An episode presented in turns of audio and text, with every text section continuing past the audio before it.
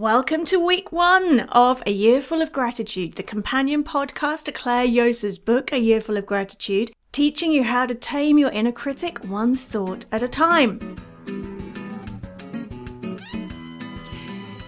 Welcome this week to week one. Your show notes, if you want them, are at clairejosa.com forward slash podcast forward slash week one. That's number one. And today, I want to take you through exactly why it only takes a minute to change your life, plus seven things you'll wish your granny had told you about gratitude. So let's start with those. Here are some gratitude myths that need busting. So the first one gratitude is difficult. Yet for a lot of us, we're kind of ingrained in well, being stuck on the complaining train. You know, life throws its brown stuff at us and we tell ourselves stories about it and we feel pretty bad.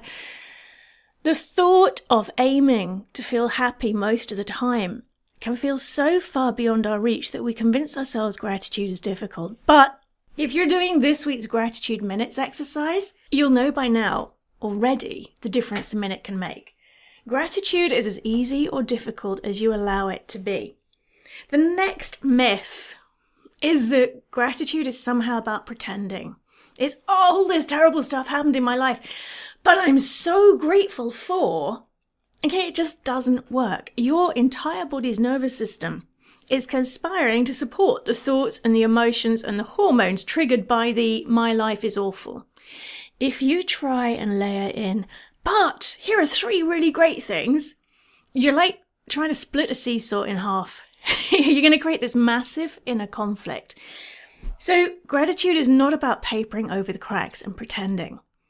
It's about acknowledging how your life currently feels to you and then choosing to also see the things that are going well.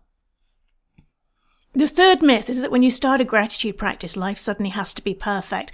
I see this a lot, particularly on beautiful places like Instagram, where somebody's like, I'm on this big gratitude kick. Look at all this wonderful stuff in my life. And we beat ourselves up if when we're doing our gratitude practice, 10 minutes later, we have a thought that makes us feel really bad. You know what? Every thought you think that makes you feel great is another plus. It's tipping that balance one thought at a time. The key is if you think a thought that makes you feel miserable afterwards, is just let it go.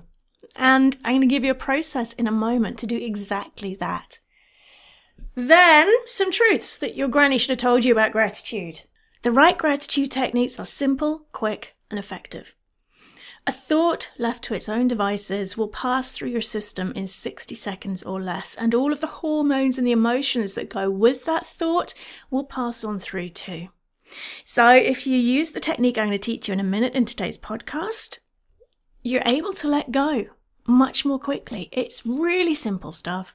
It's really quick and it has a positive effect because it works with your body's hormones and all the chemical reactions that actually trigger our experience of emotions. Another truth gratitude rewires your brain. So here's today's neuroscience. If you think a thought once, it's like walking through a field, or as our Prime Minister says she used to like to do, a cornfield. You walk through that field once and you might notice where your feet went, but within a day, that path will have disappeared and the grass will have sprung back up. If you think it 10 times a day, chances are, over days and weeks and months, a footpath will appear. But here's the thing if you think that thought and you add some emotion in, it's like walking up that field on a muddy day and stamping your feet and kicking, and you are going to create a very visible footpath much more quickly. Do that multiple times a day for a week, and you've got a motorway. And what that means in your brain is the slightest trigger produces an autopilot response that's become unconscious. The neural pathways in your brain that form through repeating that story with the emotions become a shortcut. And it reprograms the bit of your brain that filters sensory information, the reticular activating system. So it learns to notice more things that support that habitual story. What we're doing with gratitude is pressing pause on the motorway. And every single day, ideally a few times a day, you're creating a new footpath. And because you're using gratitude, you're putting in a really strong emotion. So you're going to create that footpath much more quickly. And it becomes a new motorway. And this is also affecting that reticular activating system to spot more things for you to appreciate and that are going well in your life. So that over time, just bit by bit, step by step, thought by thought, each gratitude minute or exercise at a time, you're rewiring your brain to think more positively. And it's almost zero effort. Another gratitude truth. This reprograms those autopilot scripts, which also reprograms your self talk. Because you've been dealing with those sensory filters and training them to find things for you to be happy about, it's much more likely that that kind of story is going to come up in your self talk. And that affects the hormone reactions in your body, all of those chemical reactions that mean that you don't have to be operating the whole time on adrenaline and cortisol in fight, flight, freeze the emotions, those hormones that trigger the happy emotions, are more likely to become the set point in your body. You're more likely to feel happier as your natural state more at the time. And this is the final truth for today about gratitude. those of you who are into my engineer approved woo woo, it raises your vibration. If you have a consistent daily gratitude habit, and you're rewiring your brain with gratitude without even really trying, and you're allowing those hormones and chemical reactions in your body to be tuned more to appreciating than complaining, you'll find your inner radio station changes. that shifts your vibration. Your experience of life will be different. The people you will attract will be different. The experiences you attract will be different. It's all of it shifting your inner vibration that completely affects what you resonate with in the outside world. So, as it says on day four of your gratitude journal, a year full of gratitude, gratitude is more than a few nice words. It's a way of living. It opens your eyes to the wonder of life and opens your heart to love. This is really how I encourage you to experience this journey without pushing, without forcing, without have to, just allowing yourself to feel, to notice the shifts and the changes you're making. On day seven, I talk about, there's a quote there about start each day with a grateful heart. Why? Well, we all know what it's like when you get out of bed and you stub your toe and it hurts and your day goes downhill from there.